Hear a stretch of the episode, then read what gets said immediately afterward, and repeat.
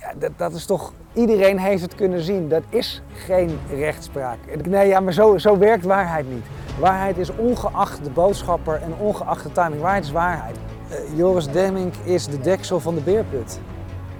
Genetisch materiaal wat je inspuit ten behoeve van therapie. Nou ja, dat is letterlijk wat je doet. Ze vallen ook buiten de definitie van vaccin. Dit zijn hele vege tekens aan de wand, waar we zeer scherp op moeten zijn en ons met hand en tand tegen moeten verzetten. Het kan niet zo zijn dat wij als Nederland nog een keer gaan toestaan dat de mensen in kampen gaan stoppen. Omdat YouTube een opdracht heeft gekregen van de Verenigde Naties, van de WHO, van de Europese Commissie, maar ook direct van de Nederlandse overheid. Dus ik maak me ernstig zorgen of wij eerlijke verkiezingen hebben. Prima, laat maar zien dat je een dictatuur bent en dat je alleen veinst een democratische rechtsstaat te zijn op het moment dat het je uitkomt. Het is medische discriminatie. Als het slecht gaat, komt het omdat wij het niet goed hebben gedaan. Gaat het goed, dan komt het omdat de maatregelen werken. Weet je? Het is de belangrijkste reden waarom ik meedoe aan de verkiezingen. Wij zijn proefkonijn. En dat staat ook heel duidelijk beschreven. Als je kijkt op de website van Pfizer, er staat gewoon letterlijk: dit is nog niet goedgekeurd.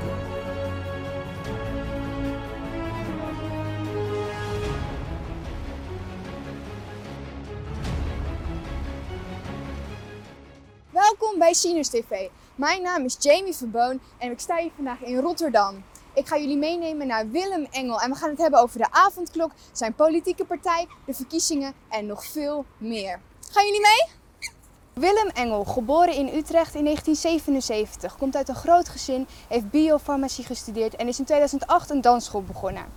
Door de coronacrisis moest hij helaas zijn dansschool sluiten en is hij zich gaan verdiepen in de RIVM-adviezen. Hij is opstichter en beheerder van Viruswaarheid.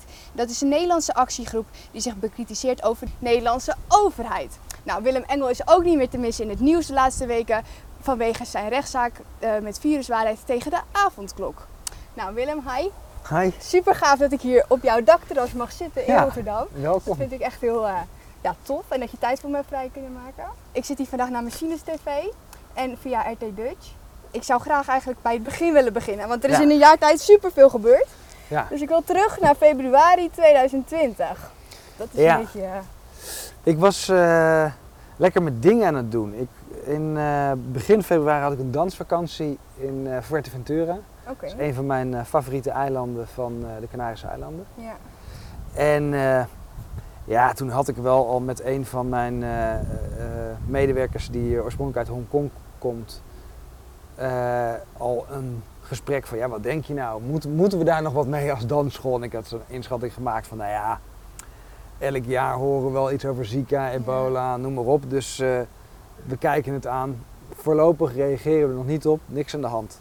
Ondanks dat er een paar mensen toch wel een beetje ziek waren en flink hoofdpijn hadden in die week. Ja. Dan denk ik, gebeurt elk jaar. Dat was begin februari. Achteraf gezien zal dat waarschijnlijk corona zijn geweest. Maar we zijn met een groep redelijk jonge mensen nog op stap, dus iedereen heeft 2-3 dagen er last van. Ik denk dat er 4 mensen van de 25 ziek waren. En gaan weer verder. En de rest werd ook niet ziek. Heerlijke vakantie gehad. Zo midden in aan het eind van de winter even bijtanken. En toen half februari was ik weer terug in Nederland. En dacht ik, ik ga in de voorjaarsvakantie ook nog even bij mijn zusje in Italië langs. Ja. En dat was dus naast Bergamo woont ze. Dus niet zuidelijk, maar noordelijk van Milaan. En toen ik daar aankwam, toen was het al wat raarder met de temperatuur opnemen. En je voelde het in de lucht zitten dat er iets mis was. Mm. En op het moment, en dat was echt eind februari, dat ik weer terugvloog naar Nederland... Toen ging daar net de lockdown in, weet je wel. Toen waren daar allemaal winkels aan het sluiten en scholen aan het sluiten en alles ging zo'n beetje dicht. Ja. Dus een beetje raar. Ja, dat maak je niet dagelijks mee, nog afgesproken. Hè? Nee, toen ben ik vlak voor de eigen lockdown was ik nog bij een vriendinnetje in Salau in Spanje. En toen ging het daar dicht. Dus ik heb de lockdown 3 keer meegemaakt in die zin. En op 12 maart... Toen merkte ik al dat werden alle evenementen boven de 100 verboden, et cetera. Dat is een soort opmaat naar de lockdown die dan op 15 maart volgens mij werd afgekondigd. Ja, volgens mij 16 maart. Ja, 16 maart ging die dan in. Ja. En ja, raar. Wat ging er door jou heen toen Rutte in dat torenkamertje zat en die zei, jongens, er is een pandemie, we gaan op slot. Was je bang op dat moment? Dacht je van, oh mijn god, er is echt een levensbedreigende virus? Ik wist het niet. Ik reageerde vooral op van oké, de WHO, 11 maart. Trump die legde een deel van het vliegverkeer stil.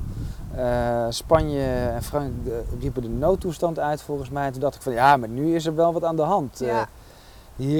Hier moeten we wat mee doen. Dus ik heb ook vrijwillig mijn dansschool toen dicht gedaan in afwachting van. En er werd gezegd van ja, we worden overspoeld en we moeten zorgen dat de zorg en met name de IC-bedden niet worden overspoeld. Dus, nou ja, oké, als ik daarmee kan helpen en een paar dagen de zaak dicht te doen of een paar weken, dat overleven we nog wel. Precies, klopt. En ook wel het idee van ja, nou stel dat het erg is, dan wil ik niet degene zijn die heeft gefaciliteerd dat allemaal mensen ziek worden via de dansschool. Daar hebben we intensief contact. Maar er is toch een moment geweest in jouw leven dat je dacht, er klopt iets niet. Nou, dat was wel al eigenlijk direct tijdens die lockdown. Want ik dacht van, je laat het doorvliegen, maar je doet het land in lockdown. Dat is de omgekeerde volgorde, dat moet je natuurlijk niet doen.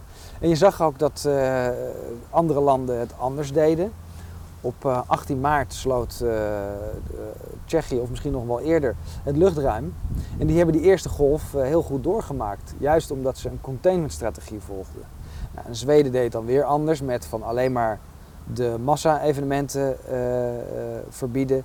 En mensen proberen te stimuleren om zo min mogelijk intensief contact te houden. Ja. Dus er werden twee hele andere strategieën voorgesteld.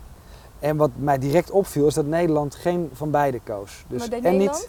Ze zaten er heel erg tussenin. En sommige maatregelen die gingen echt over. Ja, en dat kan niet. Dat kan je gaat of voor containment of je gaat voor mitigation, afremming. Ja.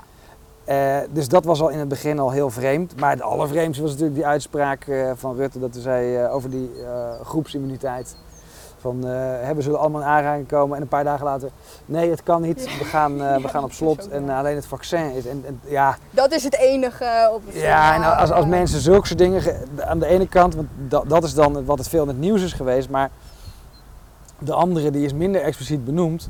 Maar je kan niet en claimen dat je nog niks van het virus weet en dat de uitweg alleen maar een vaccin is. Dat is onmogelijk, dat bestaat niet. Nee, maar als je het niet weet, dan weet je ook niet dat precies, de enige uitweg is. Dat is En wat ik ook zo raar vond, mondkapjes werken niet, het is een vorm van schijnveiligheid. Up 1 december mondkapjes plicht. Dat je ook in het openbaar vervoer, vanaf 1 juni waren ze verplicht. Ja. En je zag de cijfers naar beneden gaan en denk je van, wat wil je daarmee dan?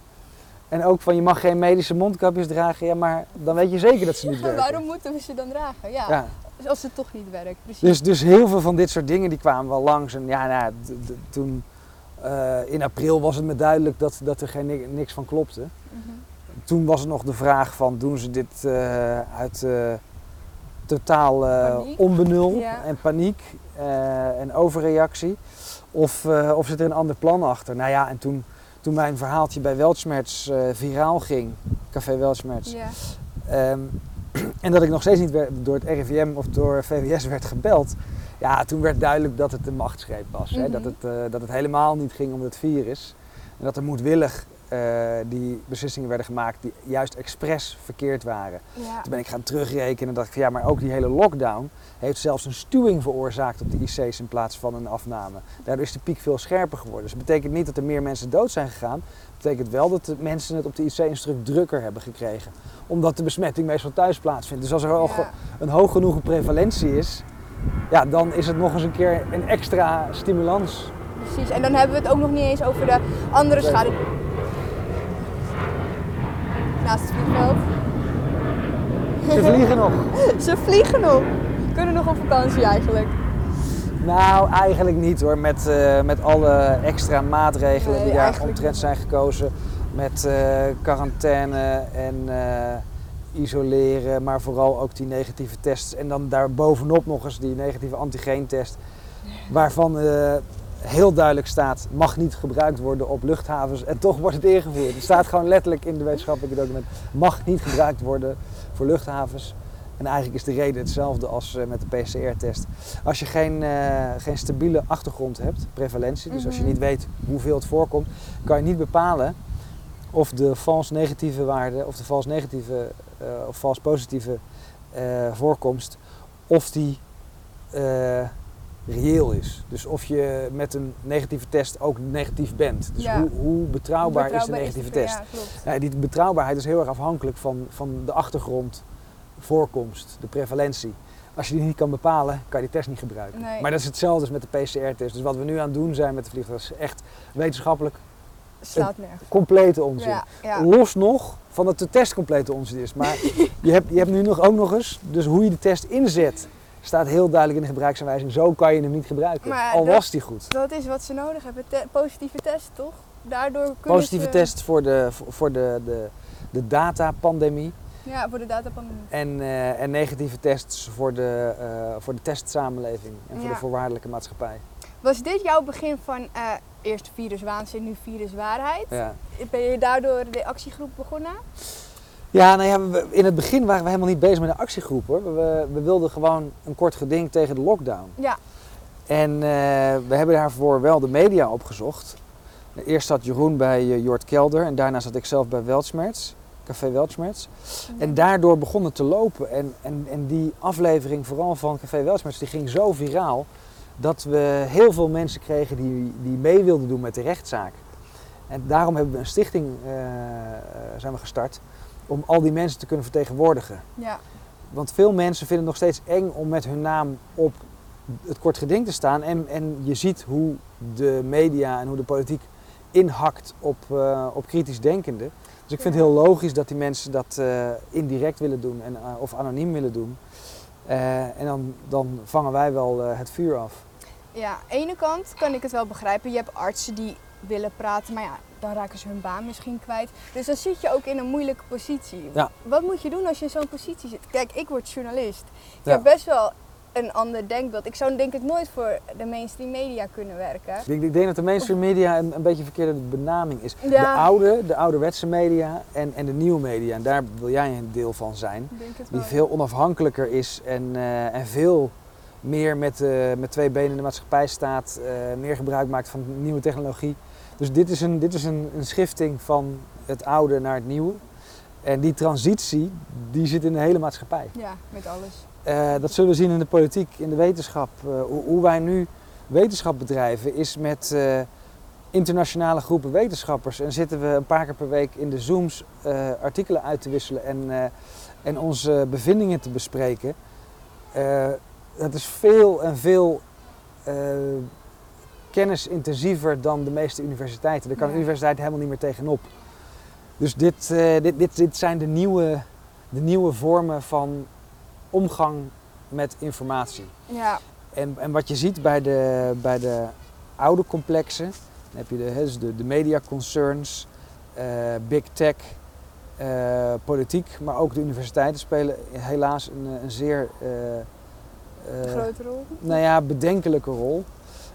Is dat ze informatie proberen te gebruiken om een bepaalde narrative in stand te houden. In plaats van proberen erachter te komen wat waarheid is. Ja, we gaan het ook zo over school hebben nog. Ja. Maar ik heb echt het idee dat ze leren wat je moet denken en niet hoe je moet denken. Ja. Ze geven jou een bepaald soort informatie, absoluut. Bijvoorbeeld 30% wat jij moet kunnen.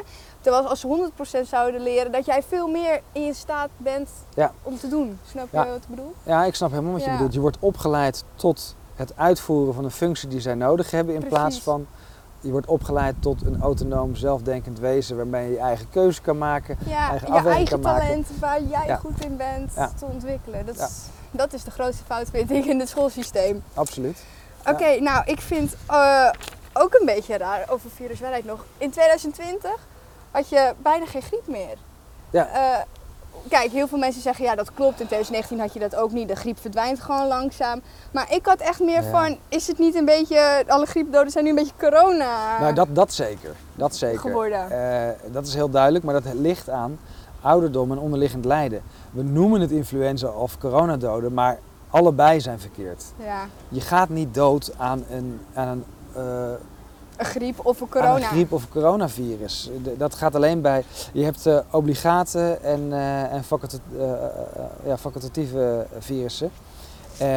Waarbij de ene sowieso de ziekteverwekker is en bij de andere misschien of een onderdeel ervan is. En ik denk dat je bij dit soort luchtweginfecties heel duidelijk niet een ernstig virus hebt. Dus om dan de doodsoorzaak dat virus aan te geven is een verkeerde typering. Mm-hmm, ja. Bij influenza en corona. En daarom als je dan gaat terugrekenen en ziet van 2019 was een soft jaar. Maar dat gaat meer over de sterfte. Waren er toen minder influenza gevallen? Ja, is dat relevant? Want influenza is een cofactor in het sterven. Net als corona een cofactor is in het sterven. Het is niet de hoofdfactor. Oorzaak, nee. Klopt. En er wordt net gedaan of het altijd de hoofdzaak is. Dat is sowieso niet waar. Maar ook bij de mensen die dan aan longklachten sterven. Die hebben eerst wel een gesteldheid die dat mogelijk maakt. Dus terugkomt op je vraag. Zijn die doden die vorig jaar of het jaar daarvoor influenza waren, zijn nu corona? Ja, ze werden vorig jaar verkeerd gelabeld en nu worden ze weer verkeerd gelabeld. Dit is dood aan ouderdom of dood aan onderliggend lijden. Ja. En we geven het een eenduidige naam die geen recht doet. En ook als je naar het ziektebeeld kijkt, zie je dat heel duidelijk. De symptomen waar mensen aan ziek worden of van ziek worden en aan sterven, die zijn vrij verschillend. We hebben het niet over één ziekte, we hebben het over het longfalen. Ja. En dat is, ja, de medische wetenschap wordt totaal verkracht. Gelukkig zijn er heel veel artsen die dit wel doorhebben en die gewoon bezig zijn met de kerntaak, namelijk je patiënt gezond te houden, gezond te maken, te voorkomen dat ze sterven of in ieder geval de kwaliteit van het leven hoog te houden. En ik denk dat dat de hoofdtaak moet zijn en dat ze helaas te weinig tijd hebben om zich kritischer uit te laten en dat ze ook als ze het doen daar behoorlijk wat pushback over krijgen. Dat denk ik ook zeker, ja. Maar dat er sprake is van een ziektebeeld en niet van een ziekte, dat is wetenschappelijk wel vastgesteld. Ja, maar als je logisch nadenkt, lijkt me dat toch ook voor ieder mens een beetje logisch. Ja, maar de logica is, en daar is, hè, je hebt de vraag nu gesteld van waar is de influenza gebleven? Ja. Nee, waar is de logica gebleven? Ja, echt. Die is uitgestorven. Kijk, maar dat kan dat een bepaald virus dominant wordt en andere virussen uit het viroom drukt. Dus dat je dit jaar voornamelijk corona hebt in plaats van influenza-stammen die luchtweginfecties veroorzaken. Dat kan, ja. Maar dat neemt niet weg dat de kenmerking van het overlijden gewoon verkeerd wordt weergegeven. Dat denk ik ook, want het wordt nu gewoon weer gegeven, corona doden. Ja. Terwijl, ik heb ook gelezen, er zijn ook mensen overleden aan het vaccin. Maar dat komt niet door het vaccin, dat komt door de onderliggende klachten. Ja, en dan kom je... Kijk, want dat is niet per se onwaar. Nee, dat is ook niet onwaar. Wat je zegt over het vaccin, maar... Dan moet het andersom ook zo zijn, toch? En ik durf nog een stap verder te gaan. Bij het injecteren, dat is een directe medische handeling, waarbij je zeker weet dat je het binnen hebt gekregen. Ja. Kijk, bij iets wat je met de luchtweg binnenkrijgt, dan blijft het toch een vager toedieningsmechanisme. Dus als je het bij corona al zo stellig stelt, dan moet het bij vaccin helemaal. Dan moet het 100% geattribueerd worden aan het vaccin. Als je zegt van, nou ja, maar de onderliggend lijden, ja, dan moet je alle onderliggend lijdens bij de corona zeggen, nee, dit is onderliggend lijden, dit heeft niks te maken met corona. Ja, en dat zie je dat het heel inconsequent met twee maten wordt gemeten, maar dat is met alles in het beleid. Als het slecht gaat, komt het omdat wij het niet goed hebben gedaan. Gaat het goed, dan komt het omdat de maatregelen werken, weet je. Ja, omdat we een goede keuzes hebben gemaakt. Ja. Ja. Nog even terug naar de avondklok, want die rechtszaak hebben jullie gewonnen. Nou ja. We hebben hem gewonnen. Maar... En de staat is in hoger beroep gegaan, maar de staat heeft nog meer gedaan. De staat heeft eigenlijk de rechtspraak te grabbel gegooid, want hoe zij... de rechtsstaat, of in ieder geval als de rechtbank, als een knecht behandelen van, hé, regel jij eens eventjes een hoger beroep. En vandaag binnen 2 uur, en ik wil de uitspraak positief hebben voor ons. En dat moet voor 9, zodat we geen... De avondklok nog is vanavond. Precies. Het is ongelooflijk. Iedereen zag, dat had niks met recht te maken. En ergens denk ik van prima, laat maar zien dat je een dictatuur bent. Ja. En dat je alleen veinst een democratische rechtsstaat te zijn op het moment dat het je uitkomt. Ja, ik geloof, en dat is heel duidelijk geweest vorige week. En we zullen morgen zien wat het is geworden. Ik ben echt benieuwd. Ik denk dat ik het antwoord helaas al een beetje weet in deze... Nee, ik niet. Nee? Heb je nog vertrouwen? Nou, vertrouwen gaat niet om. Maar ik kijk naar de signalen. Okay. Veel wat jij dan mainstream en ik oude media noem, heeft al interesse getoond. Die zijn vandaag al aan het bellen geweest om morgen onze reactie mee te kunnen krijgen. Dus ook zij hebben de inschatting gemaakt, dit is niet een done deal. Nee. Als ik dan kijk dat er al wel gevolg is gegeven aan één van de uitingen van het vonnis van Hoekstra, terwijl het geschorst is, heeft de regering, of het regime, hoe je het wil noemen, heeft al wel bepaalde stukken uit de WBBBG teruggetrokken, waarmee de eerste onderbouwing van de avondklok nu al niet meer geldig is. Er wordt wel een grapje gemaakt dat er 2 avondklokken zijn. Nee, er is nog maar 1, alleen de nieuwe. Die andere is al weg. Okay. Dus wellicht kan het vonnis nog steeds negatief zijn, maar we hebben al effect gehad in dat die route ook voor de volgende keer niet meer ingesteld kan worden. Dus ze hebben al toegegeven, die zat niet goed. Ja, maar jullie hebben terecht gewonnen, toch? Nou, absoluut. Ja. Maar we hebben altijd gelijk. En dat klinkt arrogant, maar als je kijkt naar hoeveel argumenten en hoeveel feiten we naar voren brengen en wat de staat daar tegenover stelt, ja, dat is geen gelijke strijd. Nee. Wij komen met argumenten en de staat heeft het over de margin of appreciation. Dat zijn 2 verschillende grootheden. Eerlijkheid wint altijd. Dat geloof ik uiteindelijk. Waarheid komt uiteindelijk boven, zolang maar genoeg mensen hem durven uitspreken. En dat is wel een belangrijke voorwaarde. Waarheid is niet heilig. Waarheid kan alleen belangrijk zijn doordat wij hem belangrijk maken. En als genoeg mensen hem blijven uitspreken en er naar blijven zoeken, dan overwint hij altijd. Ja. Ik denk ook niet dat je de waarheid kan claimen, maar ik denk wel dat... Dat hoeft ook niet. Je hoeft alleen maar de feiten naar boven te brengen. Ja. En iedereen mag zijn mening baseren op basis van feiten, op basis van uitwisseling, van gesprekken, et cetera. En beleid is niet hetzelfde als feiten, dus daar snap ik dat er nog een nuancering of een stap tussen zit. Maar het beleid moet wel gebaseerd zijn op feiten, niet op gedachten of ideologieën.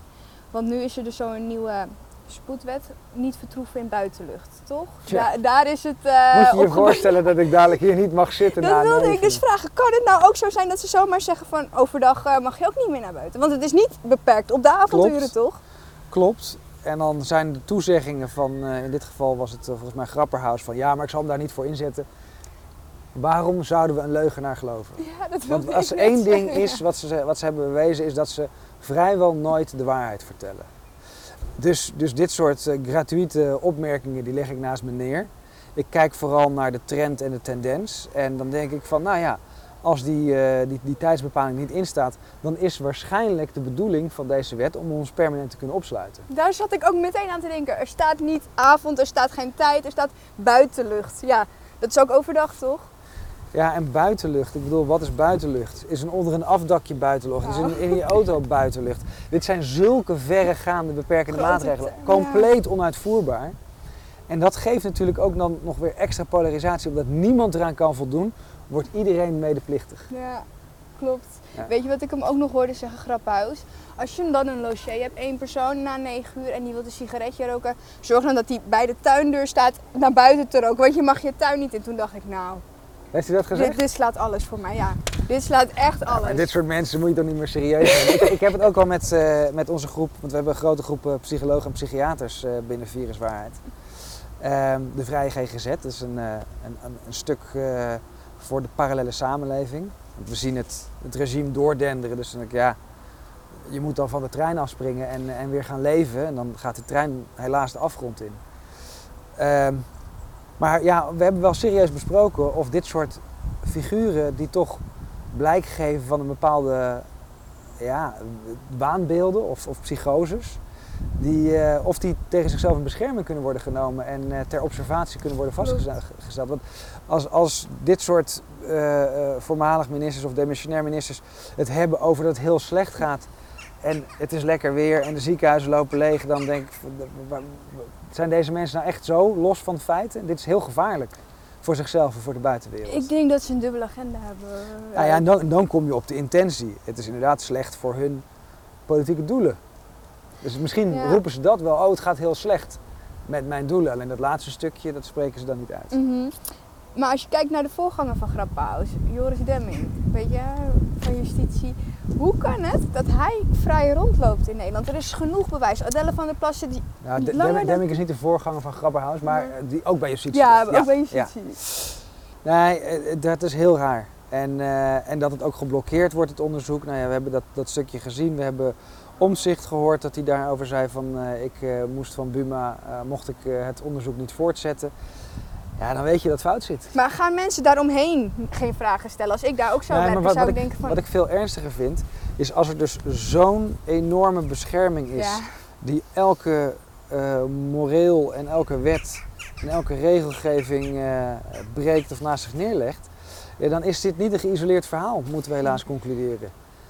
Joris Demmink is de Nederland. Deksel van de beerput. Ja. En...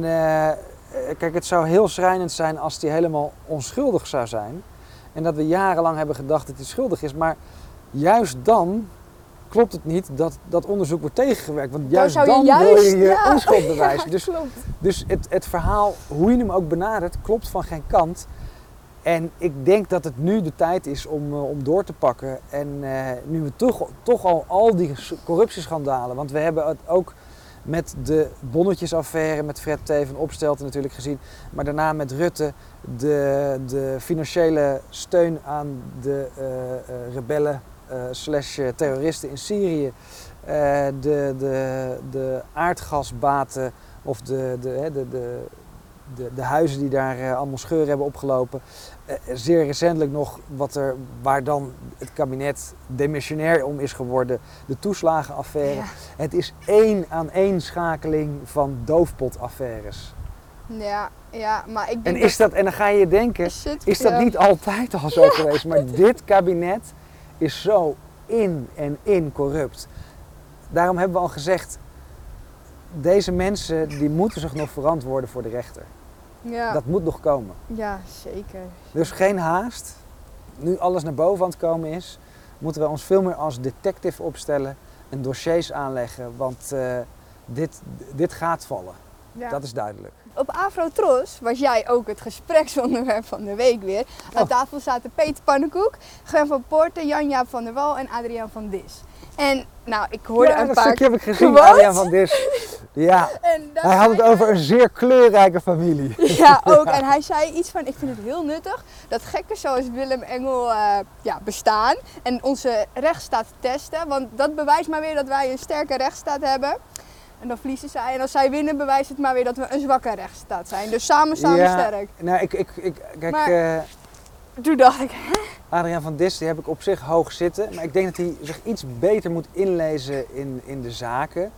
Hoewel die al wel heel wat wist van de achtergrond van mijn vader. Ja. En hij zegt van, ja, dat geld is toch niet weg? Nee, dat is juist het probleem. Dat is allemaal in beslag genomen. Dus daarom moet hij zich beter inlezen. Dan denk ik ook, dat soort gekken, nou ja... Het is niet zo handig om je zo uit te laten, want het laat meer zijn eigen onwetendheid zien dan dat wij gek zijn. Maar ook het argument dat hij zegt, het laat zien als ze wel winnen dat er nog recht is en als ze niet winnen dat het wel goed zit met de rechtsstaat. Ja, dat is ook een drogredenatie. Dat is eigenlijk Adriaan van Dis onwaardig. Want het is een slimme vent, een belezen vent en je ziet... Wat de politiek hier doet, die overschrijdt de grenzen of de afscheiding tussen de machten. Die sommeert de rechtbank samen te komen en een gunstig voorlopig vonnis te vellen. Ja. Ja, dat is toch, iedereen heeft het kunnen zien. Dat is geen rechtspraak. En dat kan je ook niet goed spreken met van, ja, maar het laat zien dat er nog rechtspraak in Nederland is. Nee, het laat alleen maar zien dat er een verregaande corruptie is die zich ook uitstrekt in de rechtspraak, ook uitstrekt in justitie. En dat er dus veel te weinig afstand is tussen een Grapperhaus en een bepaalde rechter of een Rutte en een bepaalde rechter. En dat is zeer zorgelijk. Gwen die zei, een avondklok winnen door Willem Engel voelt als een ijsje van Carbonkel. Nou, dat is een monster. En daarna zegt ze van, ik had me er net op ingesteld. Ik vond het wel jammer dat hij weg was, weet je wel. Ik was er net eigenlijk. Ja. Dat vind ik een heel mooi voorbeeld. Ik heb dat stukje toevallig gezien. En nou ja, niemand wist wie Carbonkel was, dus dat grapje viel dan een beetje in dode aarde. Maar...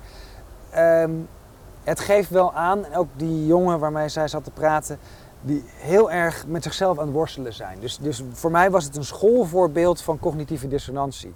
Ze zijn zo in de identity politics en in het verhaal, in de verhaallijn meegegaan van de overheid, dat ze zelfs als de waarheid zich aandient en in het gezicht slaat. Dat ze denken van ja, maar nu is hij van de verkeerde kant gekomen. Nou hoef ik de waarheid niet meer. Ja, ja. En ik, nee, ja, maar zo werkt waarheid niet. Waarheid is ongeacht de boodschapper en ongeacht de timing. Waarheid is waarheid. Dus ze zitten klem in hun cognitieve dissonantie. Hun waardesysteem zegt, ik wil waarheid aanhouden. Maar hun conformisme zegt, ik wil bij de groep horen. Maar die dingen kunnen niet samen. Want als je bij de groep hoort, dan moet je de waarheid negeren. Als je de waarheid accepteert, dan moet je de groep loslaten. En die twee personen die gaven heel mooi weer van... Ja, natuurlijk wil ik ook geen avondklok, maar het komt van de verkeerde persoon, want ik wil bij Rutte horen. Ja, en dus ik vond het eigenlijk een heel mooi fragment. Ik vond het ook een mooi fragment, alleen ik keek ernaar van...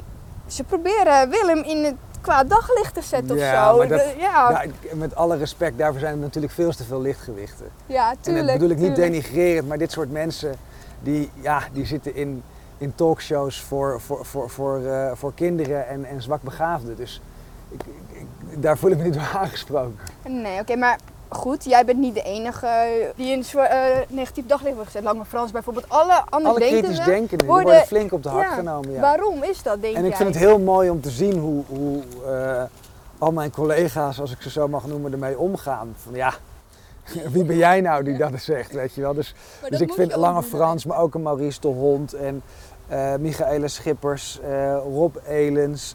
Inmiddels zijn er al heel veel mensen, Karel van Wolferen, en ik kan nog zo'n lijst van 20 namen opnoemen, Haga, Baudet, iedereen wordt onder de bus gegooid op het moment dat je kritische vragen stelt. Maar dat valt mij heel erg op. En dat maakt het zo mooi. Ja. Het is al lang niet meer, die deugt niet, maar nee, het is heel duidelijk de rode draad, het patroon hierin is, iedereen die kritische vragen stelt. Oh. Wat bedoel je daar dan mee? Dat je geen kritische vragen meer mag stellen. Want dit gaat duidelijk niet meer om één persoon. Het gaat duidelijk niet meer om één uitspraak. Mm-hmm. Iedereen die het verhaal bedreigt door de waarheid aan het licht te brengen... Ja, die moet geshamed, geneemd en gebleemd worden. Is een gevaar voor de volksgezondheid. Zo wordt het een beetje gebracht in mijn... Ja, en de volksgezondheid is eigenlijk de narrative... van is een gevaar voor het regime. Ja, voor hun plannen. Ja, precies. Ja. Vind je dat er censuur is in Nederland? Nee, er is censuur. Dat is niet een kwestie van een mening. Er is censuur. Ik heb er net nog een post over gemaakt. #KlaarMetRutte. Die werd opeens een paar duizend tweets naar beneden neergezet. Okay. En dat is een vorm van shadowbanning en dat is censuur. Ja. Maar ook het verwijderen bijvoorbeeld van mijn eigen LinkedIn-account. Ja, dat is pure censuur. Het negeren van bepaalde geluiden is censuur. Het oproepen van het verbod op bepaalde boeken of het krantje van Karel van Wolferen is censuur. Het goedkeuren van bol.com die bepaalde boeken over vaccinatie niet meer wil uitgeven is censuur. Er zijn heel veel... voorbeelden van Lange Frans van YouTube. Je post iets op Instagram en komt een bakje van de Rijksoverheid onder. Ja, dus het is geen kwestie van een mening. Er is censuur feitelijk vastgesteld. En of dat nou direct vanuit het ministerie van Informatie of het ministerie van de Waarheid wordt uitgegaan, dat doet er niet zoveel toe. Als er afspraken zijn gemaakt en die zijn boven water gekomen, waarbij je ziet dat de Europese Commissie naar de lidstaten uit dat er meer gedaan moet worden tegen desinformatie. Dat er daarna kamervragen komen waar er wordt uitgelegd wat desinformatie betekent. Waarin wordt gezegd, het is niet per se dat het onwaar is, maar als het de volksgezondheid bedreigt of als het beleid in de weg staat, et cetera. Oftewel, puur de definitie van censuur, politieke censuur, is gegeven. En dat er dan handlangers bij zitten, zoals social media of andere kanalen in de media, die dat dan uitvoeren. Ja, dat is de gelaagdheid. Dan kan je niet verschuilen van, ja, maar dit is een privaat bedrijf. YouTube is zijn eigen baas. Nee, er zijn stukken boven water gekomen waarbij direct wordt aangetoond dat YouTube een opdracht heeft gekregen van de Verenigde Naties, van de WHO, van de Europese Commissie, maar ook direct van de Nederlandse overheid, om bepaalde dingen te onderdrukken. Ja, dat denk ik ook. Ja. In Amerika had je natuurlijk de verkiezingen met Trump. Ja. En naar mijn idee... Mooi voorbeeld van heel veel censuur. Ja. Had Trump eigenlijk gewonnen. Dat denk ik ook nog steeds. Maar het probleem is, ik kan het niet hard maken, want ik kan niet bij de cijfers. Er mag geen onderzoek gedaan worden. En alles wat je erover post wordt verwijderd. En dat geeft bij mij alleen maar het versterkte gevoel van... Hé, er is wel iets mis. Waarom, als je zonder discussie president wil zijn... dan moet je toch juist al dat onderzoek toestaan. Ja. Dus dit klopt helemaal niet in een democratie. Dan moet je, ondanks dat het misschien kortstondig ondermijnend is... ondanks dat het extra moeite kost, dat het vertraging geeft... moet je toch al die onderzoeken doen, moet je toch alles natellen... juist omdat daarmee een bewijs wordt geleverd van openheid, eerlijkheid en transparantie. Zonder die drie waarden kan democratie niet functioneren. Dat is uitgesloten. Ja, maar ook al denk ik dat democratie al lang niet meer echt... Je kan jezelf de vraag stellen, heeft het ooit wel gewerkt? Ja, dat denk ik ook. Maar... Amerika, we hebben nu natuurlijk bijna de verkiezingen hier in Nederland. Heb je niet het idee dat het hetzelfde liedje gaat worden? Absoluut, absoluut. En dat zien we door de polls, die absoluut geen... Peilingen. De peilingen die geven niet de realiteit aan. Nee. De media die zeer eenzijdig berichtgeving doet. Maar we hebben het zelf met onze eigen partij al gezien. De kiesraad en de Raad van State die gewoon verkiezingsfraude al hebben gepleegd. Dus het gaat nog een rechtszaak worden. Dan hoor ik mensen al zeggen, oh daar komt hij weer met zijn rechtszaken. Nee, dit is ter verdediging van de democratie. Deze instituties, zoals de kiesraad en de Raad van State, die zouden erop toe moeten zien dat het eerlijk gaat. Maar het tegenovergestelde is het geval. Wij zijn nu uitgeschakeld in 8 van de 20 kiesdistricten. En Den Haag is daar de meest saillante van. Het is voor expats niet mogelijk om op ons te stemmen. Dit is al verkiezingsfraude. Ja. Zover wil ik gaan. Wow. Komt er nog bij. Wil jij als monitor optreden bij een stemlokaal en je hebt een medische attest dat je geen mondkapje mag dragen, mag jij niet. Dit is medische discriminatie. Daarmee wordt ook al een bepaalde groep uitgesloten. Dan hebben we nog de stemcomputers. Dus net een rapport bovenuit, de telcomputers moet ik zeggen. Rapport uitgebracht. 15 of 16 grote problemen daarmee. Het is zo lekker zijn mandje. Dan hebben we nog het probleem dat de stemmen niet in de stemlokalen zelf worden geteld, maar ergens anders naar worden vervoerd. En eerst op een USB-stukje. Ja, weet je, briefstemmen. Waar, zonder handtekening. Zonder handtekening wordt het ook goedgekeurd. Er zijn veel te veel haken en ogen al aan. Dus ik maak me ernstig zorgen of wij eerlijke verkiezingen krijgen. Ja. Ik ook. Daarom, ik vroeg me echt af hoe jij daarover dacht. Want ik hoorde dit zonder handtekeningen stemmen, al deze dingen. Het is de belangrijkste reden waarom ik meedoe aan de verkiezingen. Ja, jij Politiek Vrij Sociaal Nederland op lijst 30 sta je op nummer 2. Ja. Waar staat jullie partij voor? Vrijheid. Dat is ook een van onze running titles. We hebben een blanco gekregen omdat we gesaboteerd zijn dus door de kiesraad.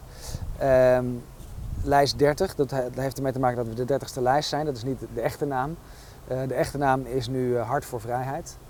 Dus waar je dat hartje ziet. Niet Vrij Sociaal Nederland? Nee, Vrij Sociaal Nederland, die naam is gekaapt door de voormalig voorzitter van de vereniging. Dus de vereniging heet nog wel Vrij Sociaal Nederland. En er is een ALV geweest die hem heeft gerooieerd. Dus hij is geen voorzitter meer daarvan. Maar ja...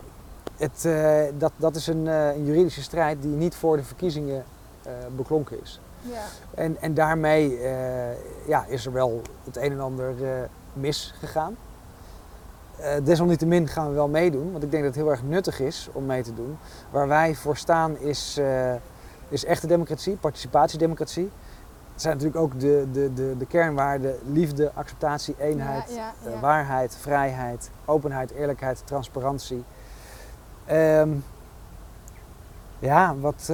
Het ondernemerschap moet echt centraal staan. Dat is ook een kernbegrip bij Hart voor Vrijheid. Meer op het individu had ik gezien. Absoluut, vanuit het individu. Echt de autonomie terug bij de burger. En we willen naar een soort coöperatievorm van de overheid. De overheid is de samenwerking van de burgers. Ja. Daar moet het naartoe. Wij worden niet geregeerd door de overheid. We willen helemaal niet geregeerd worden. We willen geholpen worden, ondersteund. Wij willen ondersteund worden in het nastreven van ons geluk. Ja. Iets waar we ook een groot voorstander en voorvechter van zijn... is de pluriforme multiculturele samenleving. Maar niet op de PvdA of GroenLinks manier... waarbij je mensen afhankelijk maakt. Maar nee, juist... Die nieuwe Nederlanders omarmen. Want als ik kijk naar de 3e of 4e generatie Turken of Marokkanen... dat zijn Nederlanders, die willen hier gewoon een eigen zaak. Die willen het maken. Die zijn helemaal niet bezig met dat ze weer terug willen naar Marokko... En natuurlijk hebben ze een kleurtje, natuurlijk hebben ze bepaalde voedselvoorkeuren. En ik vind het alleen maar fantastisch. Ik ben er trots op dat we dat in Nederland hebben.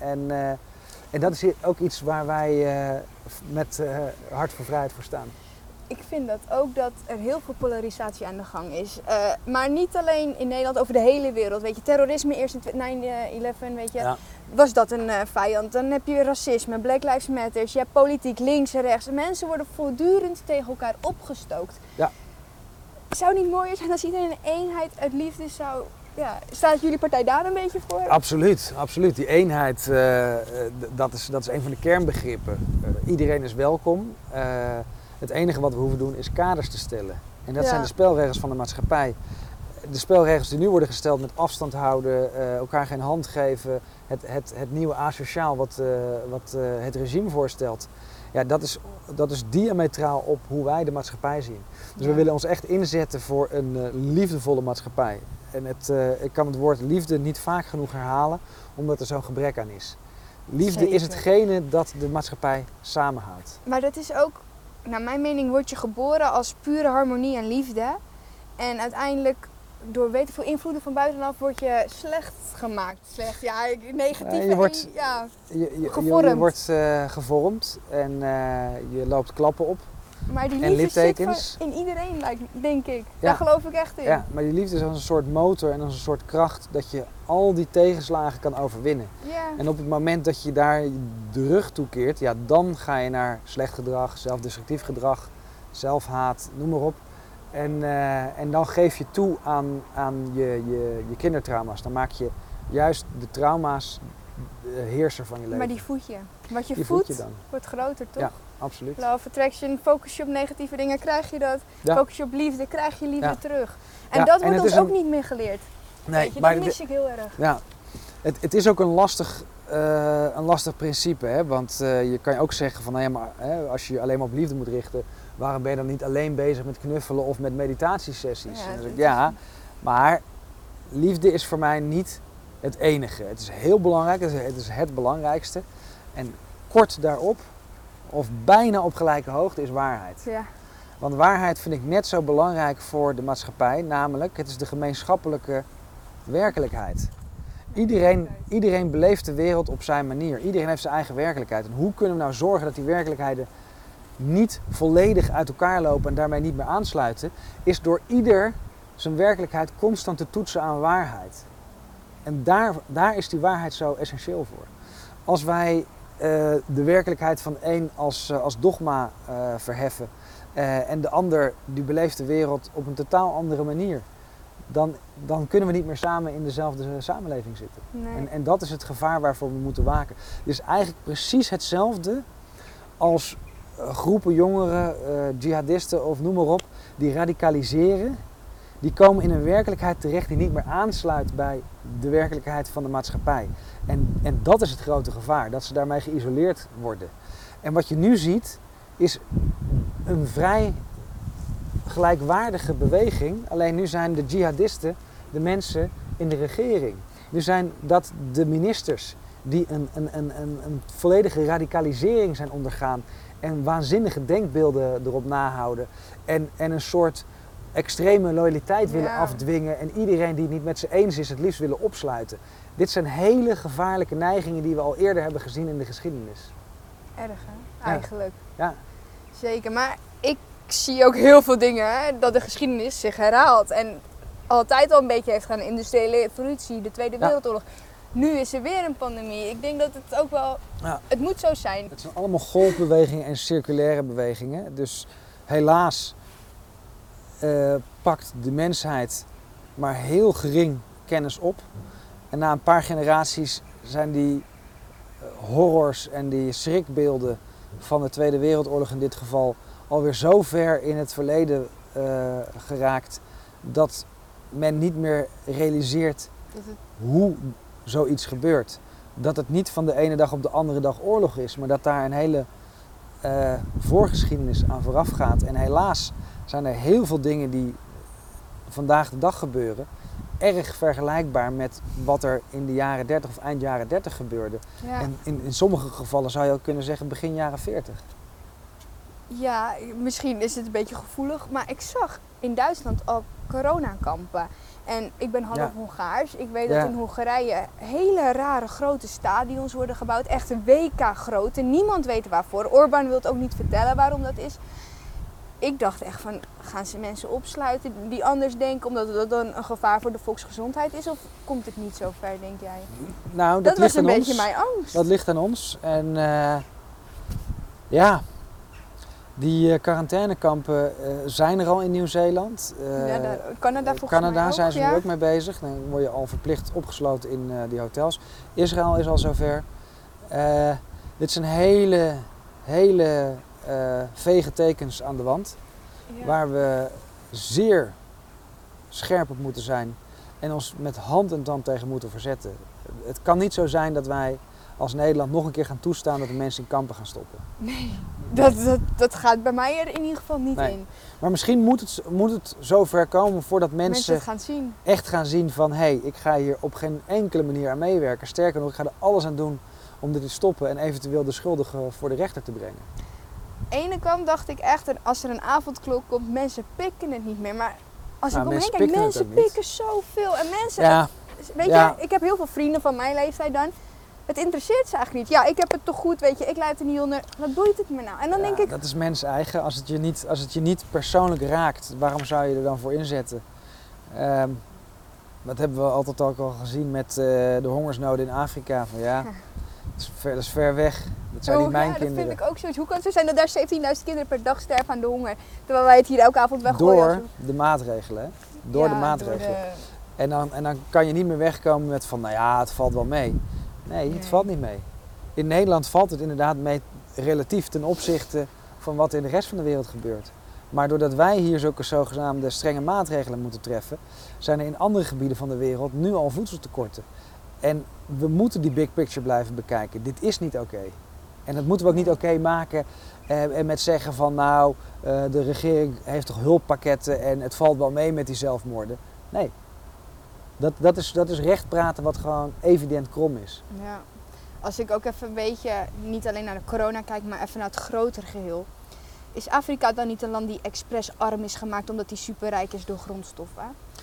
Een schuld opgebouwd die ze nooit meer terug kunnen betalen, waardoor Afrika eigenlijk altijd... Absoluut. En of het nou expres is gebeurd, je had in de begin 19e eeuw had je de run op Afrika en toen is het helemaal opgedeeld. En daar komen die rare grenzen ook vandaan, hè?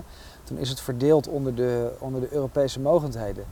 En we zijn daar nooit echt uitgekomen. Het kolonialisme heeft een nieuw sausje gekregen. Maar Afrika wordt nog steeds als kolonie behandeld. En nu nemen we China kwalijk dat ze daar zo dominant is. Maar Europa is nog steeds het continent waar de grofste mensenrechten worden geschonden. En ook het werelddeel die nog het meeste bezig is met het uitbuiten van Afrika. Dus het is boter op ons hoofd. Maar ja, het probleem is dat wij als burgers in Europa dat niet kiezen.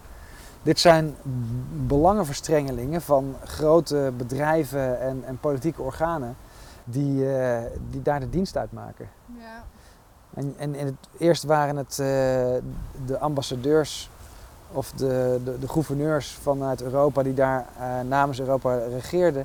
En nu zijn het eigenlijk de Shells en de NGO's die daar de dienst uitmaken. En met een habbekrats zo'n pseudo-dictator aan de macht houden. En die geven hem veel geld en daarmee houden ze de boel onder controle. Ja, nu wil ik toch nog heel eventjes terug naar de politiek. Op de website van jouw partij staat dat jij staat voor een eerlijke, rechtvaardige samenleving. Maar je hebt twee expertises, onderwijs en gezondheid. Ja. Wat zou jij willen veranderen aan het huidige onderwijssysteem? Nou, sowieso weer terug naar de kern. En dat is, voor wie is het onderwijs? Voor het kind. Oké, wat heeft het kind nodig, of de jongvolwassene nodig, om ze te ontwikkelen? Wat wordt er gevraagd in de huidige maatschappij en hoe willen wij dat de maatschappij eruit ziet als het kind dadelijk ouder wordt? En daar moet het om gaan, niet op hoe kunnen wij die mensen zo snel mogelijk opleiden dat ze onderdeel kunnen worden van een geldmaakmachine. Ja. En het is heel erg de wereld op zijn kop dat we de economie als god hebben gemaakt en dat onderwijs onderhevig is aan wat de vraag uit de economie is. Natuurlijk wil je mensen niet allemaal opleiden voor beroepen waar niet direct behoefte aan is. Maar we moeten niet denken dat de taak, zeker als we kijken naar het lager en middelbaar onderwijs, we moeten niet denken dat het de taak is van het onderwijs om de economie aan te sturen of aan te drijven. Nee, de taak van het onderwijs is om de maatschappij aan te sturen en aan te drijven. En dan moeten we ook nog eens heel voorzichtig zijn dat we wegblijven uit de indoctrinatie die nu plaatsvindt via het lesmateriaal en de leraren die een bepaalde richting uitdenken. Dus het is de maatschappelijke belangen mogen worden meegewogen, de economische belangen mogen worden meegewogen. Maar waar het echt om gaat is, wat maakt een mens gelukkig en hoe kan die tot ontplooiing komen en zijn geluk nastreven in deze maatschappij. Daar moet het onderwijs over gaan. Dus als we dan kijken naar het onderwijssysteem, we hoeven niet zoveel nieuws uit te vinden. Die klassen mogen kleiner, meer persoonlijke aandacht. En dan kun je zeggen, ja, wie betaalt dat? Nou, kennelijk is geld helemaal geen probleem. We hebben miljarden uitgegeven aan onzintests en onzinvaccins. Dus dat argument hoeven we nooit meer te horen. Wij als maatschappij bepalen wat de prioriteit is. Als wij het belangrijk vinden dat er goed onderwijs is, toegankelijk en beschikbaar voor iedereen, dan gaan we dat doen. Ja. En dan is het helemaal niet relevant hoe duur dat is. Er is genoeg geld. Er is genoeg. En een paar andere dingen die ik denk dat heel erg belangrijk zijn, is dat we veel meer voor de algemene ontwikkeling moeten gaan. We willen mensen autonoom maken. Dat betekent dus niet dat we ze per se goed moeten rekenen en schrijven. Dat zijn ook vaardigheden die bijgeleerd moeten worden. Maar het betekent vooral dat we ze moeten leren keuzes voor zichzelf te maken. Ja, en dat is veel essentiëler dan dat jij goed kan spellen. Vind ik ook. Als jij nu op school slecht bent in rekenen, Engels en Nederlands, krijg je een VMBO-advies of zo. Dat maakt heel veel mensen ook wel onzeker, weet je. Absoluut. Mensen gaan naar de HAVO, VWO. Je krijgt een rangen- en standenmaatschappij vanaf dat je zo klein bent. Dat maakt je ook onzeker. Het gevoel alsof je niks kan. Je bent dyslectisch of zo, je kan niet rekenen. Maar jij bent misschien heel goed in, weet ik veel, tekenen of voetballen. Of ga jouw talent ontwikkelen. Hè? Precies. Iedereen heeft iets. Dat is waar onderwijs over moet gaan, die ontplooiing van de autonome mens. En nu word je gewoon een beetje klaargemaakt om mee te werken in hun systeem. Als een soort pionnetje. Ja. Toch? Ja.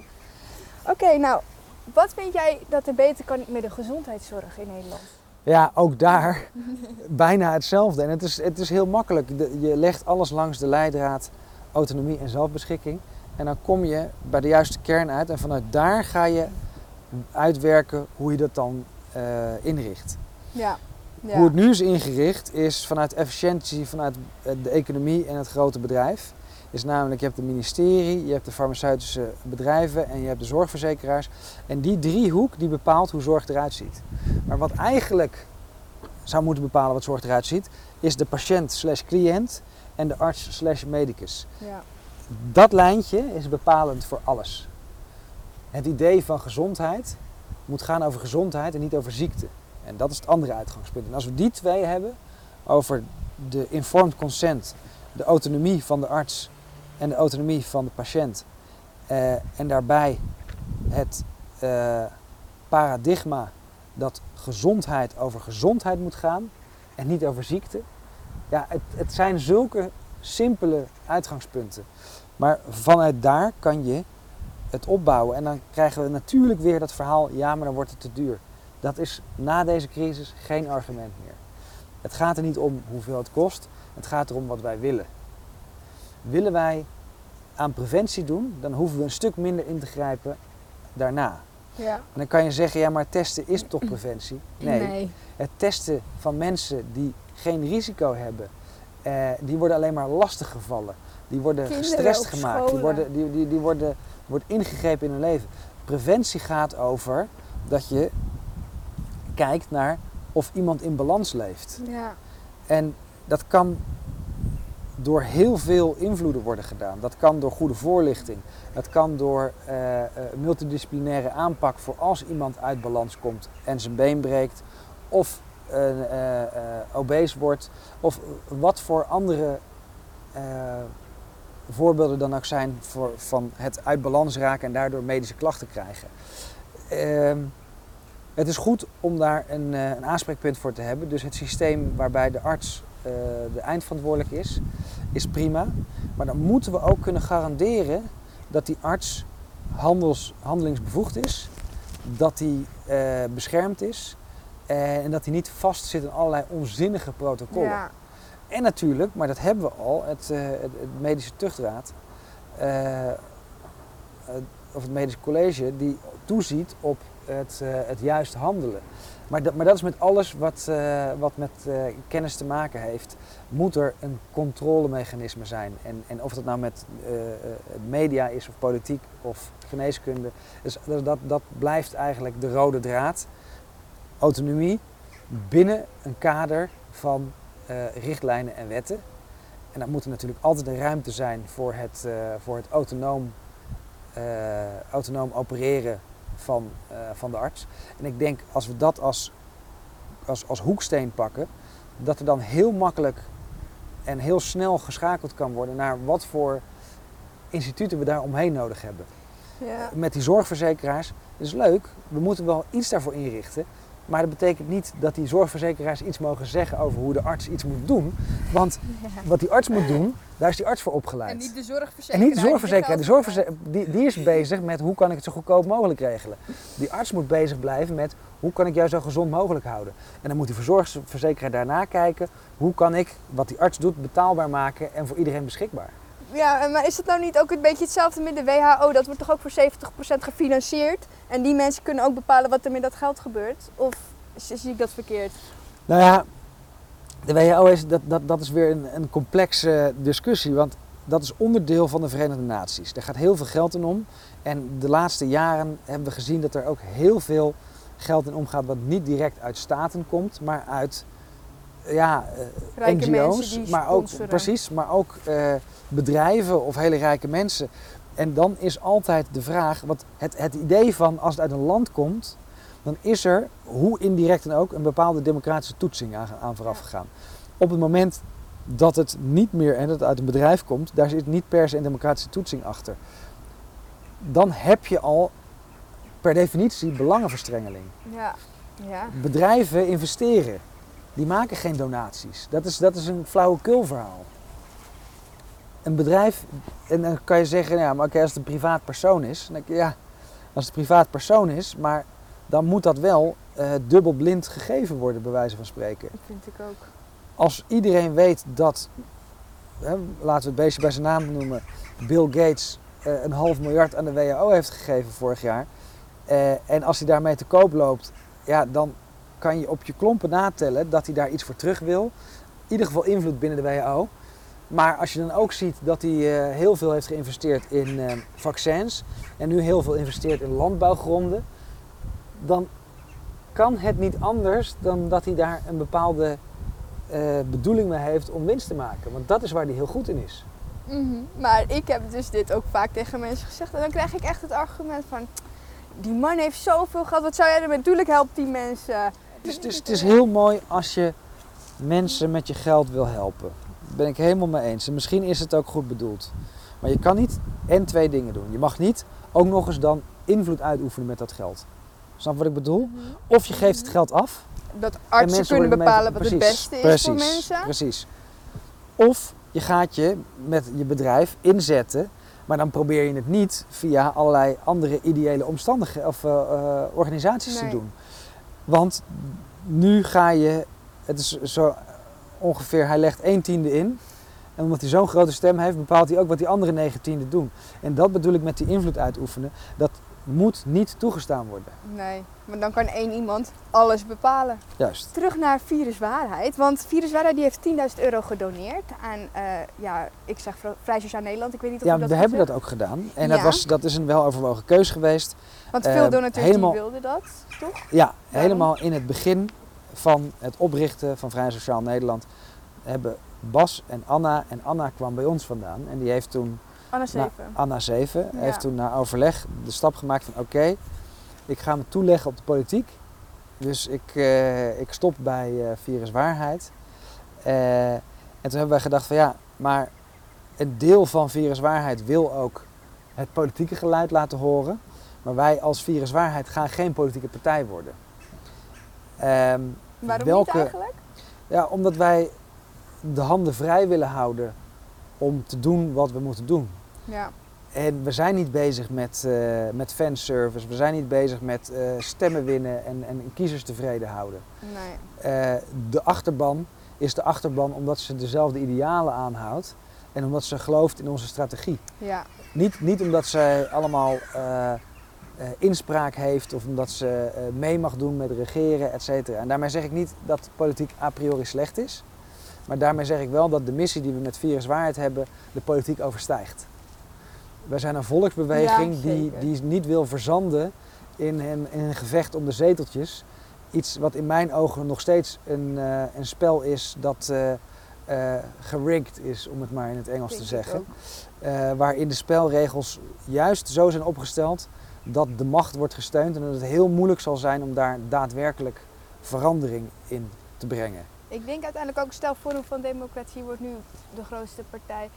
Zouden hun echt een verandering kunnen maken, denk je? Dat is de vraag.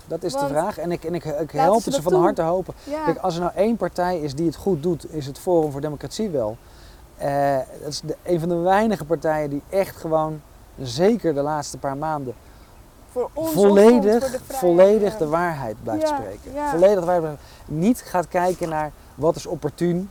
Nee, gewoon alleen maar waarheid brengen. Ja. En dat kan je stemmers kosten, maar ik denk in deze bizarre maatschappij ook, toch? Dat het heel veel gaat winnen. Ja. En ik geloof niks van die peilingen. Ik denk dat ze inmiddels al zeker op de 15 zetels staan. Dat kan bijna niet anders. Ik zie ook Thierry rondreizen door Nederland. Er staan honderden mensen. Het is, ja. Ik geloof niet dat hun zo laag staan. Nee. Maar dat hebben ze mooi gemaakt, want hij kwam negatief in het beeld en opeens waren die peilingen zo laag.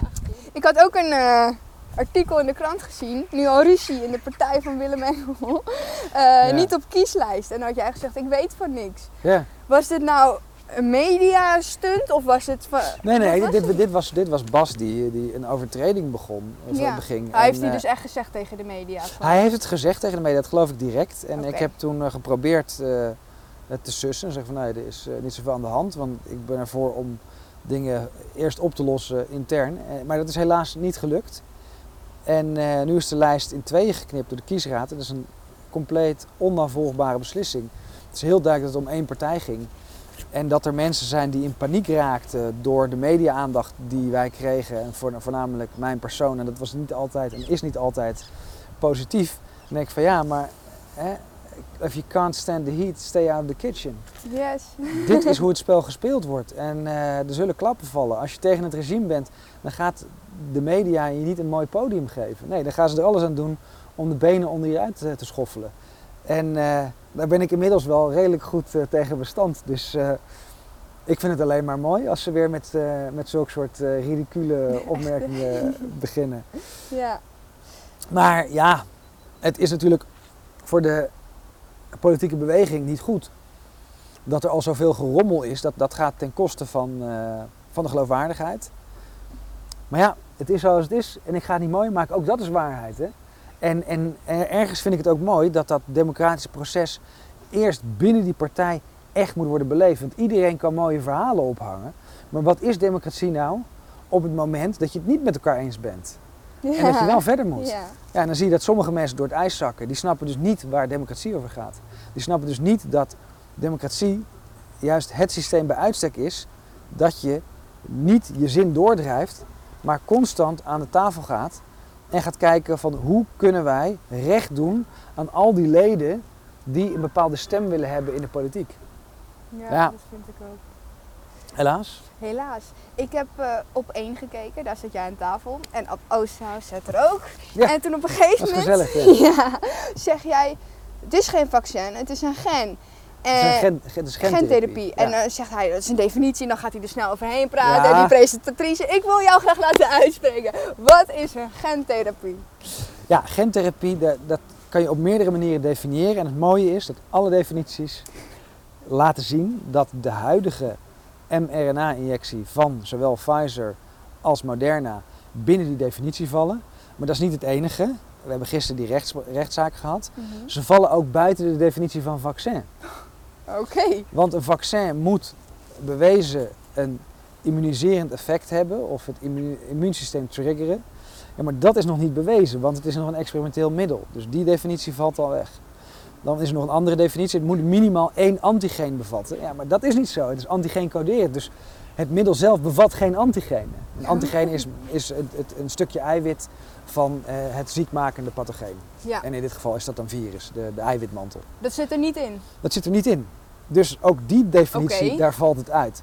En dan kijk je naar wat is de definitie van gentherapie. Wat zit er dan wel in eigenlijk? Ja. Genetisch materiaal wat je inspuit ten behoeve van therapie. Nou ja, dat is letterlijk wat je doet. Dus ja, in die definitie valt het. Maar ook als je verder gaat en naar de juridische definities kijkt, dan valt het op alle manieren binnen de definitie van gentherapie. En dan is er in de European Directive van 2009... is wel heel opmerkelijk dat daar in het artikel wat dan gentherapie definieert een kleine toevoeging is gedaan. Okay. Dan heb je 2a en 2b, die legt dan heel duidelijk uit dat het gentherapie is. En dan zit opeens een verdwaalde regel, behalve als het vaccins betreft. Dan kan het geen gentherapie zijn. En dat is zo'n rare toevoeging. Daar heeft iemand niet zitten opletten. En voor mij is dat een bewijs dat de Mexicaanse griep en deze pandemie aan elkaar verbonden zijn. En dat ze toen al bezig waren met die regeltjes te masseren totdat ze toelaten dat deze gentherapie toegestaan kan worden. En dan gaan we even in van wat is dan het doel van gentherapie. Nou, een van de eerste doelen die wordt aangegeven, dat is namelijk een van de eerste onderwerpen die daarin is behandeld en onderzocht, is het corrigeren van een gen ten behoeve van een stofwisselingsziekte of kanker. Want dat zijn de 2 meest voorkomende genetische ziekten, om het zo maar te zeggen. Iets wat in je genen niet goed is, waardoor je bepaalde stoffen niet aanmaakt of te veel aanmaakt. Dat is die stofwisselingsziekte. Of dat je, dat je celdeling op hol slaat en dan heb je tumorvorming en dat is kanker. Dus die 2. En daarvoor zijn die bedrijven ook opgericht. Dan ga je naar Moderna. En dan hebben ze het over de hardware, de software en de applicatie, zijn de DNA, de RNA en de eiwitten. Dus daar wordt helemaal niet geheimzinnig over gedaan. De eerste pagina van BioNTech en de eerste pagina van Moderna zie je heel duidelijk, dit zijn gentherapiebedrijven. Die hebben nog nooit een vaccin op de markt gebracht. Dus vandaar dat ook absoluut niet eronder uitkomt. Natuurlijk is het gentherapie. Het is ridicuul om die discussie te voeren. Op alle manieren valt het binnen de gentherapie. En dat dan de applicatie is om het lichaam te stimuleren, waardoor je een immuniserende werking hebt, waarmee het een vaccin nabootst. Ja, prima als je het zo wil uitleggen, want dan is het feitelijk correct. Het bootst een vaccin na, maar het is per definitie geen vaccin. Nee. Wat doet het vaccin precies met je? Je krijgt het in je poten. Een vaccin. En dan kunnen we 3 of 4 verschillende onderscheiden.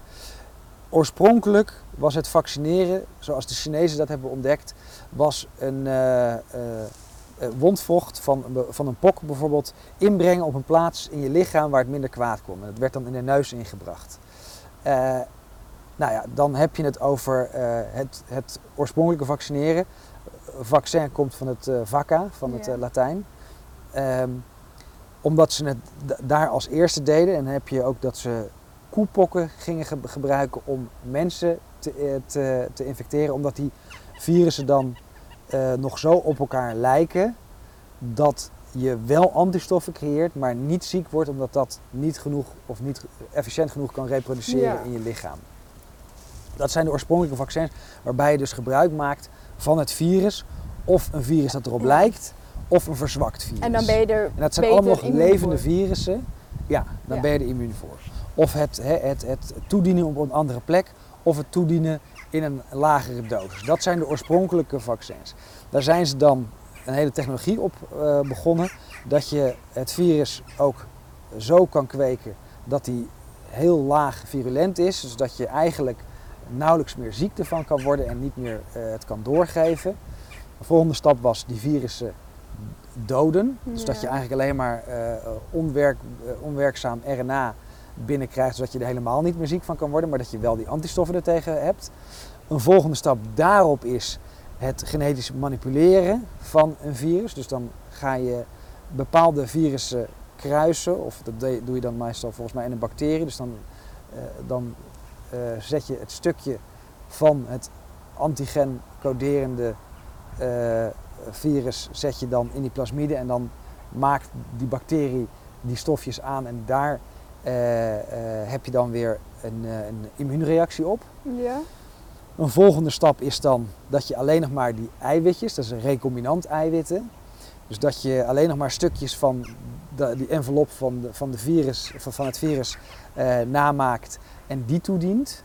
Dan heb je nog een volgende stap, dat is het passief immuniseren. Dus dat je bij iemand serum afneemt die al immuun is, waarmee die antistoffen geleend worden. Dus dan maak je zelf geen antistoffen meer aan, maar dan leen je als het ware het immuunsysteem van iemand anders. Maar als je bij die laatste stap komt, dan heb je het niet meer over vaccin. Want dan ben je niet meer een antigeen aan het inbrengen, maar dan ben je een antistof aan het inbrengen. Tja. En wat dit huidige doet, is weer een andere route. Is eigenlijk jouw cellen, dus het is wel een actieve route. Jouw cellen vertel je om dat antigen, dus die eiwitten van het virus aan te maken, zonder het virus zelf aan te maken. En daarmee jouw immuunsysteem te foppen. Dus je spuit niet het antigeen in, maar je spuit iets in je lichaam in, waarmee jouw lichaam zelf het antigeen gaat aanmaken. En dat moet dan weer met een ander gedeelte van je lichaam een reactie opwekken, waardoor jouw lichaam herkent van, oh, deze eiwitten moeten we aanvallen. Nou, er zijn allerlei haken en ogen aan. Dus misschien is die techniek werkzaam, maar er zijn heel veel andere routes en mogelijke bijwerkingen niet goed genoeg onderzocht. En omdat dat niet is gedaan en omdat de werkzaamheid niet is onderzocht, hebben we het over een experimenteel middel. Nou ja, en omdat het duidelijk geen vaccin is, moeten we het hebben over een experimentele injectievloeistof of een experimenteel genetisch experiment of gentherapie of gentechnologie. Het valt binnen allerlei andere definities, maar één ding in ieder geval niet en dat is vaccin. Dus we zijn eigenlijk een soort proefkonijn als ik het goed begrijp? Ja, wij zijn proefkonijnen. En dat staat ook heel duidelijk beschreven. Als je kijkt op de website van Pfizer, er staat gewoon letterlijk, dit is nog niet goedgekeurd. Het is tijdelijk toegelaten. Ik heb Pfizer zelf gebeld. Ja. En het is gewoon gezegd dat het in Amerika, dat ging dan over Amerika, nog niet was goedgekeurd. Toen dacht ik, oké, niet goedgekeurd, maar je spuit het wel in iedereen. Ja, en dat is met een emergency approval. Maar is dit een wereldpandemie?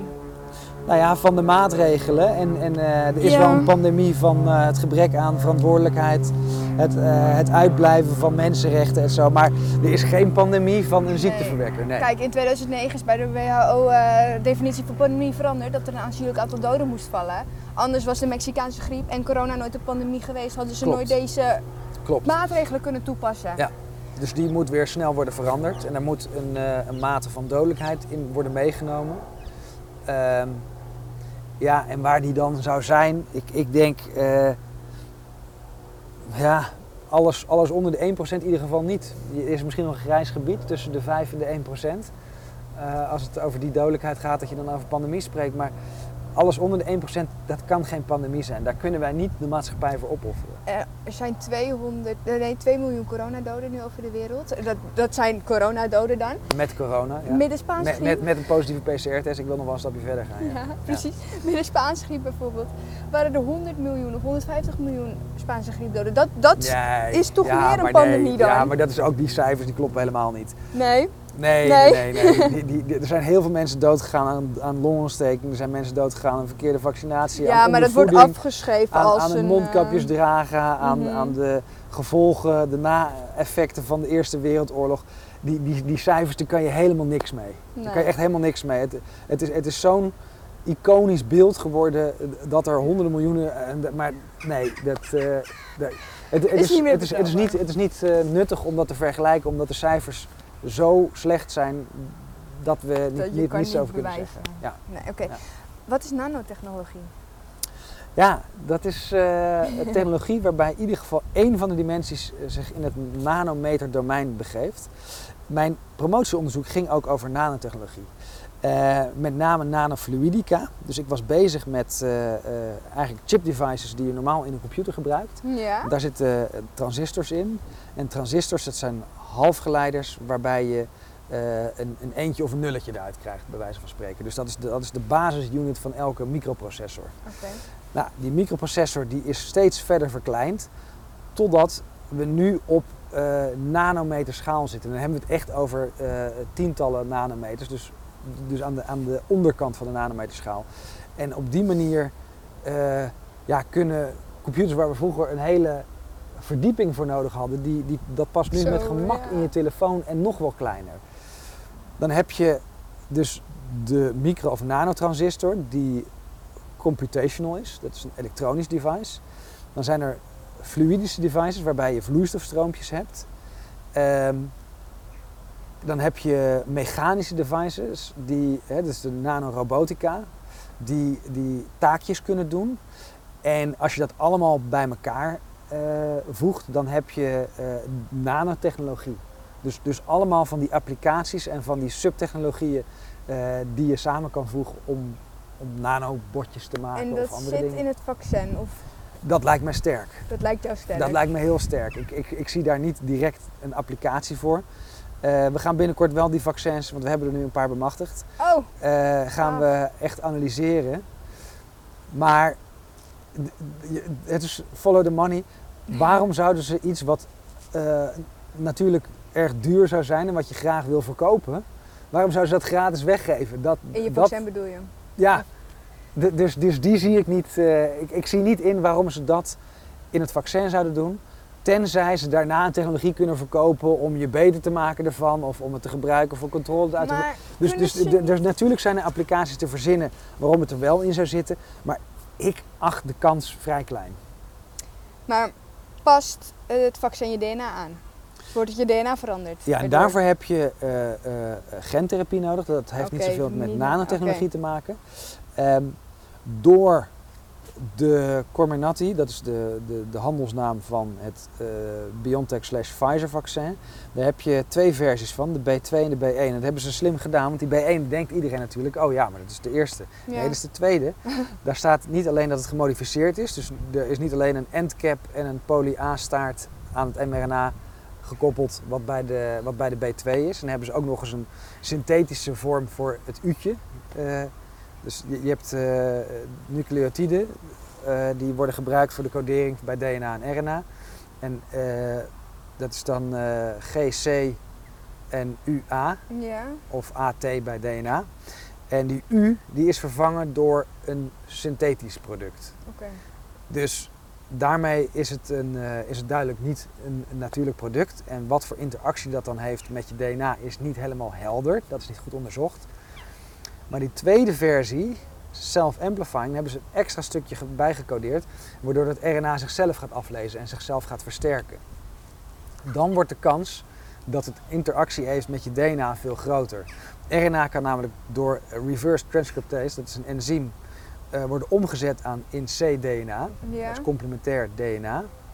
En dat DNA kan weer worden ingevoegd of een eigen chromosoom vormen, maar wat gebruikelijk is dat het wordt ingevoerd door integrase, dat is een ander enzym, en dan wordt het deel van je eigen DNA. En dan heb je dus een stuk virus eigenlijk in je DNA zitten. En dan denk je, oh wat eng, maar dit gebeurt al miljoenen jaren. We hebben al heel veel stukken in ons DNA wat oorspronkelijk virussen waren. Oké. Je kan het ook omdraaien. Kennelijk wisselen wij genetische informatie uit met onze omgeving, met onze soortgenoten, maar ook met dieren waarmee we samenleven, om die immuunsystemen compatible te maken. Dus het hele concept of idee van hoe wij naar virussen kijken als alleen maar pathogenen is verkeerd. Ja, maar virussen zijn toch ook juist goed? Dat heb ik ook wel eens van een huisarts gehoord, dat je moet virussen binnenkrijgen voor je. Dat is goed. Ja, het hoort bij je microbioom. Je zou zelfs kunnen zeggen, we hebben het hier over een nanobioom van prionen, antigenen, virussen die zo klein zijn dat je ze niet meer onder een microscoop kan zien. Maar laten we het simpel houden, we hebben het gewoon over het microbioom en daar hoort van alles bij. Use it or lose it. Als je je immuunsysteem niet gebruikt en je groeit op in een steriele samenleving, dan ga je dood. Ja. We hebben het gezien bij de ontdekking van de Verenigde Staten of van Amerika. dat al die Native Americans stierven omdat die geen immuniteit hadden tegen heel veel ziektes die we in Europa door de jarenlange samenleving in de grote steden waar slechte hygiëne was, hebben gekweekt. Dus die Europeanen waren heel erg resistent en die brachten al hun rotzooi mee. Maar ook andersom, volgens mij is syfilis dan weer uit Amerika naar Europa gekomen. Ja. Dus dit zijn hele natuurlijke dingen waar je aan kan zien dat je vooral wel als kind in de zandbak moet spelen en handjes met zand moet nemen. Ja, wat ik had gehoord, misschien draaf ik daarin door hoor, maar dat het vaccin, dat er levende deeltjes in je worden gespoten die, nou, ik dacht gewoon een beetje jouw ziel kapot maken of zo. Ja, ik weet het niet, maar het gaat nooit meer goed komen dan, of zo, nou, jouw DNA. Ja, ik denk dat kan nooit meer terugkomen. Dat we dat niet moeten overdrijven. De kans dat het je DNA aantast op een significante manier is niet super groot. Okay. Tenzij het echt getarget is daarop. Dus het is niet zo dat het bij iedereen dat denk ik niet. Okay. En zeker niet met één prikje. Ik denk dat we veel meer moeten focussen op de infrastructuur die wordt opengezet. Namelijk, als wij in een permanente pandemie verkeren en we moeten elke 3 maanden een prikje hebben, ja, dan gaan we genetisch gemodificeerd worden. Want dan krijg je alsmaar weer een volgend gen ingespoten. Maar gebeurt dat nu niet met die nieuwe? Je hebt nu een Britse variant, straks heb je Duitse variant. Maar dat is waarom ik ook, 24 februari nog bezwaar heb gemaakt tegen het HERA. Dat is namelijk alweer een nieuwe instantie die zich hiermee bezighoudt. De vaccinontwikkeling om de varianten bij te houden. Maar en dan weet je al, aan de gang. Dan weet je al, dit is de volgende stap naar die permanente genetische modificatie. Je hebt nu, waarschijnlijk komt dat van de zomer, als je iets wil doen, moet jij kunnen laten zien dat je negatief getest bent. Ik denk dat je volgend jaar moet laten zien dat je ingeënt bent. Absoluut, dat is niet volgend jaar, dat willen ze dit jaar al gaan doen. Wat moet ik doen als je je niet laat inenten? Weigeren. En rechtszaken voeren, want dit is tegen alle mensenrechten in. Maar stel, het komt echt zover dat wij nooit meer op vakantie mogen, niet meer naar het restaurant mogen, niet het gemeentehuis in mogen, waarschijnlijk, weet ik veel, het ziekenhuis niet in mogen als we niet gevaccineerd zijn. Nou, als het zo is, is het zo. Ja, ik ook. Ik ga hem nooit nemen, maar Wat kunnen wij als mensheid doen? Een parallele samenleving opbouwen. Wij doen niet meer mee. Hashtag ik doe niet meer mee. Hashtag ik doe niet meer mee. We moeten hem weer eens gaan gebruiken. Echt soeverein worden. Ja. Als iedereen soeverein wordt, is het ook opgelost, denk ik. Dat denk ik ook. Nou, dat was mijn laatste vraag. Wat kunnen wij doen als mensen? Dat was... Leven. Leven, ja. Niet bang zijn. Precies. Zonder angst kunnen ze niks, denk ik. Willem, ik wil je bedanken voor het interview. Graag gedaan. Leuk.